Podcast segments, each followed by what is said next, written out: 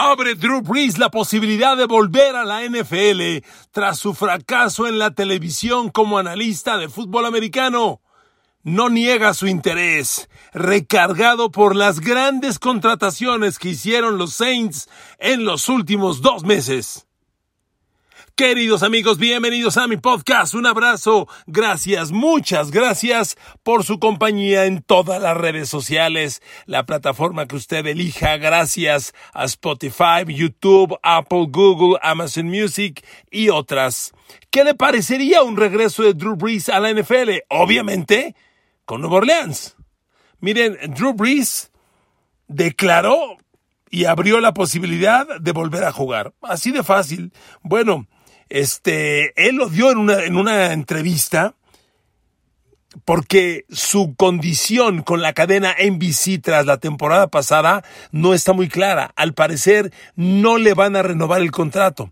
Tristemente, el debut de Drew Brees en la televisión, fugaz, fue bastante malo. Miren, yo vi todo el Sunday Night y la verdad sí, muy malito, ¿eh? Drew Brees no pasaba nada con él. Tony Romo tiene una chispa como analista espectacular. Chris Collinsworth me encanta. Pero con Drew Brees, como además estaba en estudio, no estaba ni en el estadio, él, era analista de medio tiempo con, con el coach Tony Donji. Honestamente, muy frío, sin transmitir nada, no le van a renovar. Y entonces Drew Brees se quedó como que iba a empezar una carrera en la televisión, que duró solo un año, ahora no sabe qué hacer. Y entonces él escribió un tweet que literal dice esto. A pesar de las especulaciones de la prensa acerca de mi futuro en este verano, actualmente estoy indeciso.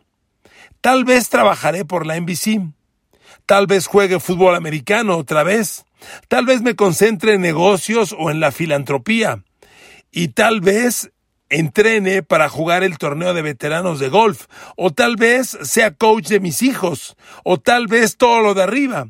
Yo les avisaré pronto. Así escribió Drew Brees un tweet este fin de semana.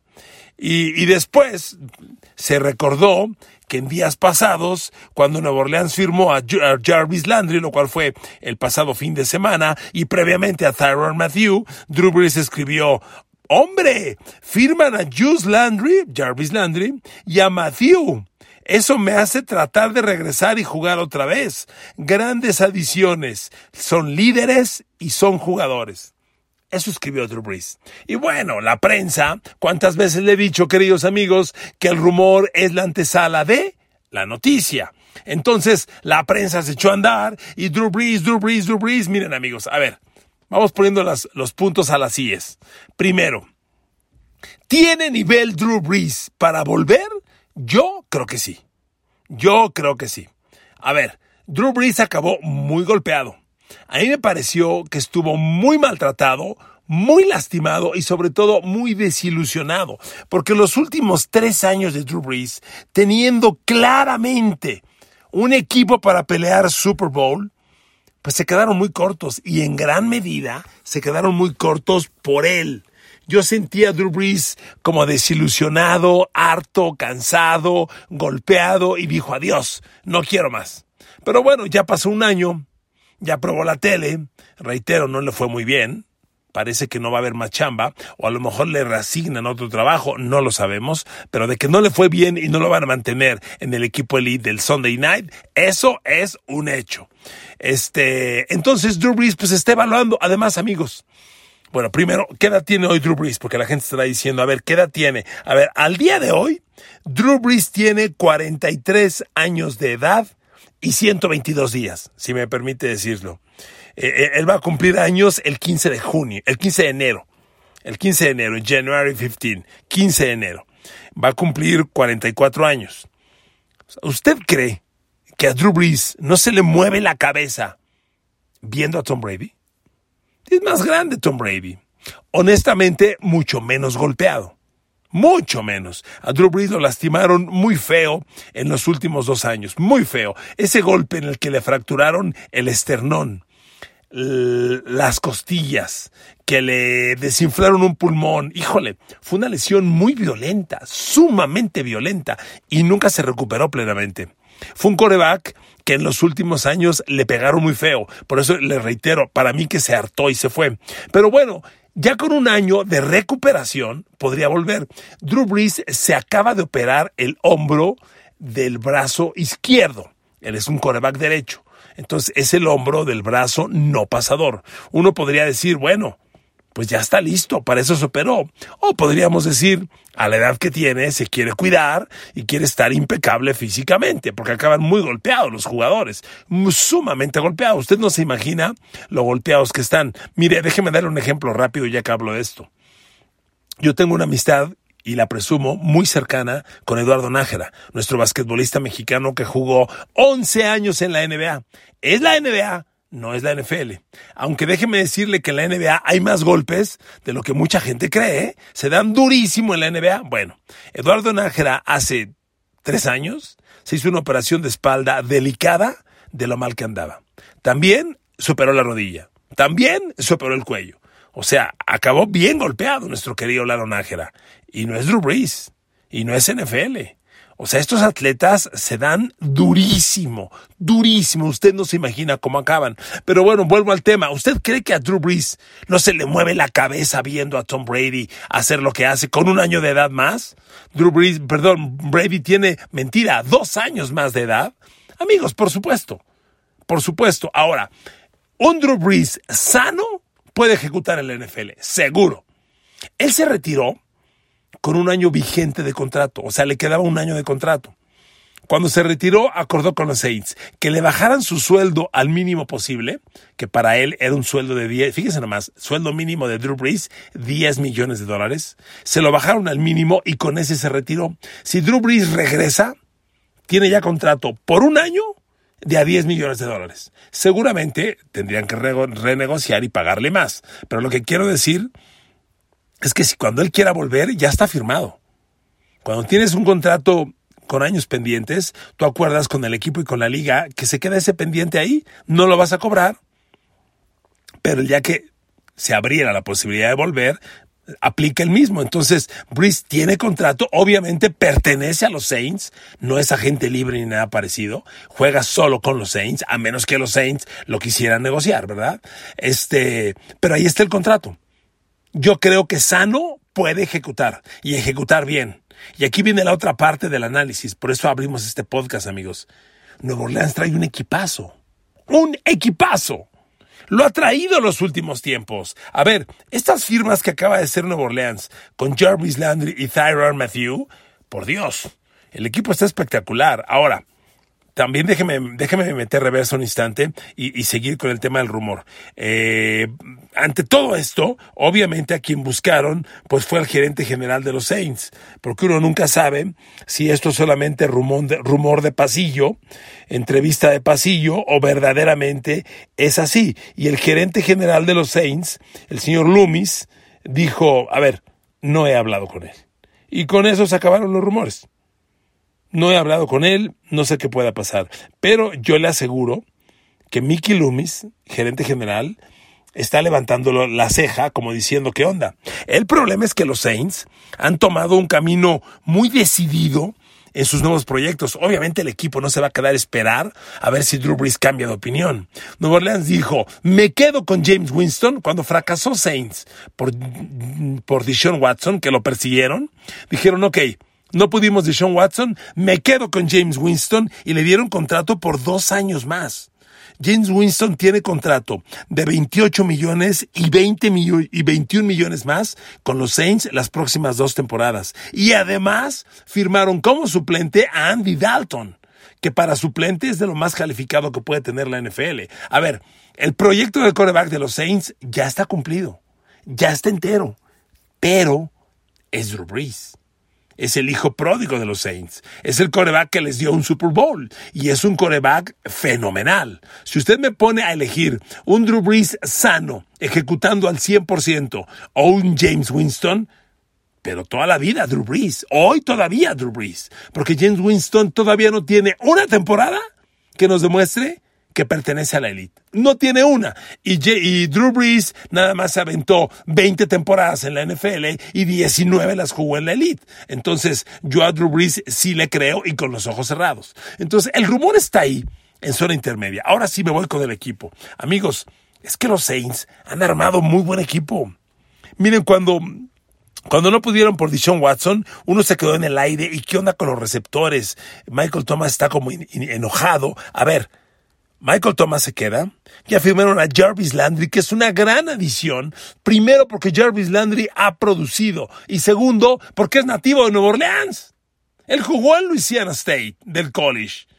Entonces, Jarvis Landry vuelve a su casa, sano, con talento para ser pareja con Michael Thomas y por si fuera poco, los Saints usaron como número uno de draft a uno de los mejores receptores del college que venían, Chris Olave de Ohio State. Entonces los Saints traen Michael Thomas, Jarvis Landry y Chris Olave. A ver, a ver, a ver, a ver, a ver, a ver. No manches. ¡Qué grupazo de receptores abiertos! Michael Thomas, Jarvis Landry, Chris Olave, así nada más. En caso que lo haya olvidado, déjeme refrescar su memoria. Michael Thomas es un receptor elite de la NFL, pero sin duda fue primera de draft de Ohio State por los Saints. Él llegó a la NFL en la temporada 2016 y fue impacto inmediato para los Saints. Como novato capturó 92 pases en, la siguiente temporada capturó 104, que 2017. Luego 125 pases el 2018. 149 pases el 2019. Y el 2020 bajó su, su producción a solo 40 recepciones. A ver, es un receptor que apenas lleva 5 años en la NFL. Él se vino para abajo pues con la caída de Drew Brees, pero es un receptor elite fenomenal, fenomenal, es, es realmente letal. Y Jarvis Landry es un poquito más grande que Michael Thomas. Jarvis Landry llegó a la NFL en el 2014 y hombre, ha tenido años muy productivos. A ver, ahí le van las recepciones de Jarvis Landry año por año desde el 2014 a la temporada pasada. Como novato en el 2014, 84 recepciones. Siguiente año, 110. Luego 94. 112, 81, 83, 72 y 52 la temporada pasada en Cleveland. Le recuerdo que Jarvis Landry llegó a Miami, a los Dolphins en el 2014 y pasó a Cleveland en el 2018. O sea, son un par de receptores sumamente rentables. Digo, y si no lo sabe o ya se le olvidó porque yo se lo platiqué, quién es Chris Olave, el, novato de Ohio State, primera de draft de estos Saints, es un jugador fascinante. Primero, son un perfecto trío estos receptores, Michael Thomas, Jarvis Landry y, y, y Chris Olave. Michael Thomas y Landry van por los extremos, Chris Olave va a ser el slot. Jugó 111 jugadas como slot en Ohio State la última temporada. Capturó 65 pases Chris Olave en su último año en Ohio State, 936 yardas, promedió 14 y media yardas por recepción y metió 13 touchdowns. 13 touchdowns. Es un receptor fantástico, realmente es un fuera de serie este chavo. Se, dice que es de los mejores receptores para correr sus trayectorias sinceramente hace lo que quieran. En las evaluaciones del draft fue de los pocos que corrió en menos de 4.40 a las 40 yardas. A ver, Chris Olave lo tiene todo, todo. Es un receptor perfecto. Entonces, cuando Drew Brees ve esta colección, dice, a ver, Michael Thomas, Chris Olave, Jarvis Landry, Adam Trotman, que es el cerrado, y le recuerdo que los Saints tienen en Alvin Kamara un corredor que no le pide nada a Derrick Henry, a Christian McCaffrey, a Jonathan Taylor. Alvin Kamara, sin duda, es de los corredores elite de la NFL. Y además es de los pocos corredores que cumple perfectamente tres funciones del campo. Corre entre los tackles, corre por fuera de los tackles y sale como receptor y es letal atrapando pases. Eso lo hacen muy pocos corredores. Amigos, con este grupo, los Saints traen un equipazo. Y por si fuera poca la cosa, una línea ofensiva bestial que ellos tienen, perdieron a Teron Armstead, el tackle izquierdo, una baja muy, muy sensible. Pero en el draft, su primera selección de draft fue Trevor Penning de Northern Iowa, tackle ofensivo, que va justamente a reemplazar a Teron Armstead. Y así los Saints tienen una línea ofensiva que hoy tiene a Trevor Penning, primera de draft, Andrew Speed, guard izquierdo, primera de draft, Edis McCoy, centro, primera de draft, César Ruiz, guard derecho, fue segunda de draft en un, año, en un año en el que Nueva Orleans no tuvo primera. O sea, fue la primera selección del equipo, aunque en segunda ronda. Y el tackle derecho, Ryan Ramsey, primera de draft. A ver, amigos, la línea ofensiva de los Saints, de los cinco titulares, cuatro son primera de draft es de las mejores líneas ofensivas de la liga. ¿Y saben qué es lo increíble? Que todo esto lo tuvo Drew Brees, prácticamente. Y pues bueno, no funcionó. Y la defensa, que no está de más comentarlo, sigue con un grupo elite. Este cuate Cameron Jordan que pasan los años sigue siendo jugador con doble dígito de capturas de coreback y eso amigos honestamente vale mucho en la NFL de hoy. La temporada pasada tuvo 12 y media capturas de coreback y del otro lado va Marcus Davenport que tuvo varios partidos lesionado y aún así tuvo nueve capturas de coreback. Los Saints en su defensa con Davenport jugando toda la temporada tienen dos jugadores de doble dígito de captura de coreback. Cam Jordan de un, de un lado y Marcus Davenport del otro. Amigos, Sí, cuando usted oye esto, entiende por qué a, Drew Brees se le están iluminando los ojitos. Y su grupo de linebackers, bueno, le recuerdo que Demario Davis es una fiera, es el capitán de la defensa, es una flecha imparable. Ahí hay un chavo muy interesante que es Zach Baum, lo recuerdo bien, de hace dos años, segunda de draft de Wisconsin, un chavo bien interesante. Y el perímetro conserva a Marshawn Lattimore, que sigue siendo de los mejores corners de la NFL, y ahora se suma Tyrone Matthew uno de los grandes safeties de la NFL. A ver, dígame usted, ¿qué demonios le falta a estos Saints? La neta, nada. Bueno, les falta un coreback confiable, que no lo es James Winston. Miren, James Winston ha dado muestras los últimos años de que podría ser el coreback correcto. Pero la temporada pasada, cuando le vieron el equipo y le dieron la confianza, lamentablemente se lesionó. Y pues cuando llevaba una temporada pues eh, eh, fue apenas al comienzo. Jugó siete partidos. Traía ya mil yardas por aire. Ya traía 14 de touchdown. Solo tres intercepciones. A ver. Si proyectamos 14 touchdowns, 3, tres intercepciones. 14 touchdowns, tres intercepciones. En siete juegos, ¿cuánto nos daría para 17? Y yo se lo doy. Daría 34 de touchdown siete intercepciones. Si James Winston hubiera mantenido el ritmo con el que arrancó la temporada pasada y hubiera jugado los 17 partidos, habría terminado con 34 de touchdown, 7 intercepciones. Un balance bestial.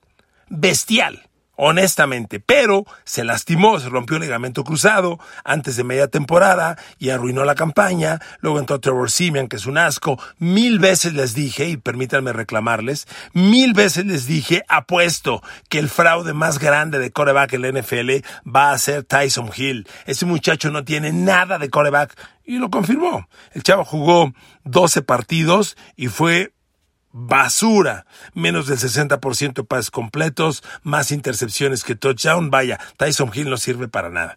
El suplente va a ser Andrew Locke, perdón, este Andy Dalton. Pero ahí está James Winston con esa intriga de sus números y ahora la opción de Drew Brees. Miren amigos, si Drew Brees dice quiero, a Nuevo Orleans lo va a poner a pensar. Porque el proyecto ya está hecho para Winston. Porque Winston trae signos de que puede ser interesante y porque ya está armado financieramente y deportivamente. Deportivamente es Winston y luego Andy Dalton, punto. Y financieramente tienes 28 millones de dólares este año, James Winston, y 21 el año que entra. Es una cifra muy cómoda para un coreback. Considere que hay equipos pagando 40. Si tú vas a pagar 28 y 21, es una lana muy cómoda. O sea, los Saints están en una gran posición. Y de pronto viene Breeze pues sí les alteraría las cosas, pero vuelvo a lo mismo. Drew Brees es Drew Brees. Y miren, realmente Drew Brees debe estar sentido como acabó su carrera. A ver, Drew Brees es un coreback que en toda su carrera lanzó 571 pases de touchdown. A ver, 571 pases de touchdown. 15 temporadas con los Saints. Jugó 5 con San Diego que no pasaron nada. 15 temporadas con los Saints, 571 pases de touchdown, 243 intercepciones. Brutal, pero el problema de Drew Brees fueron los playoffs. En los playoffs fue un coreback muy ordinario. En toda su carrera acabó jugando 18 partidos de playoff. ¿De acuerdo? Drew Brees, en toda su carrera. Eh, su récord fue nueve ganados, nueve perdidos. ¿Qué coreback trasciende hacia Super Bowls con nueve ganados, nueve perdidos en playoff? Es un récord mediocre. Y su balance de touchdowns e intercepciones fue de 37 de touchdown 15 intercepciones, que ya no es tan sorprendente como en campaña regular. Drew Brees dejó mucho que desear en playoff, mucho que desear. Hubo muchas temporadas. Miren, la que más recuerdo fue esa temporada en la que los eliminaron los Rams en playoffs, cuando los Rams llegaron al Super Bowl contra los Pats. En esa temporada, Nueva Orleans tenía la casa en todos los playoffs. El partido con los Rams sí fue aquel partido donde, debido a la interferencia que no marcaron, lo recuerdo. Pero a ver, este partido se fue a tiempo extra. Y en el tiempo extra Nueva Orleans ganó el volado. O sea, Drew Brees tenía la pelota para buscar el touchdown, anotar y avanzar. Y sin embargo, le interceptaron a Drew Brees. Mire, en la última temporada que Drew Brees llegó a playoffs, que fue el 2020, lanzó tres de touchdown, tres intercepciones en los playoffs. Tres y tres. En la temporada 2019, que solo jugó un partido, uno de touchdown, una intercepción. O sea, Drew Brees fue mediocre en playoffs, particularmente en los últimos años. Y por eso el equipo no trascendió. Pero amigos, inevitablemente, prende los focos y Nuevo Orleans dice, ¿qué onda? ¿Cómo que sí? Yo creo que les complicaría el modelo financiero, porque ya lo tienen muy armado y habrá que conseguirle lana a Drew Brees y deshacerse de Andy Dalton. Sí sería todo un show. Pero que interesa, interesa. ¿Sano Drew Brees puede jugar en la NFL otro año? Sí.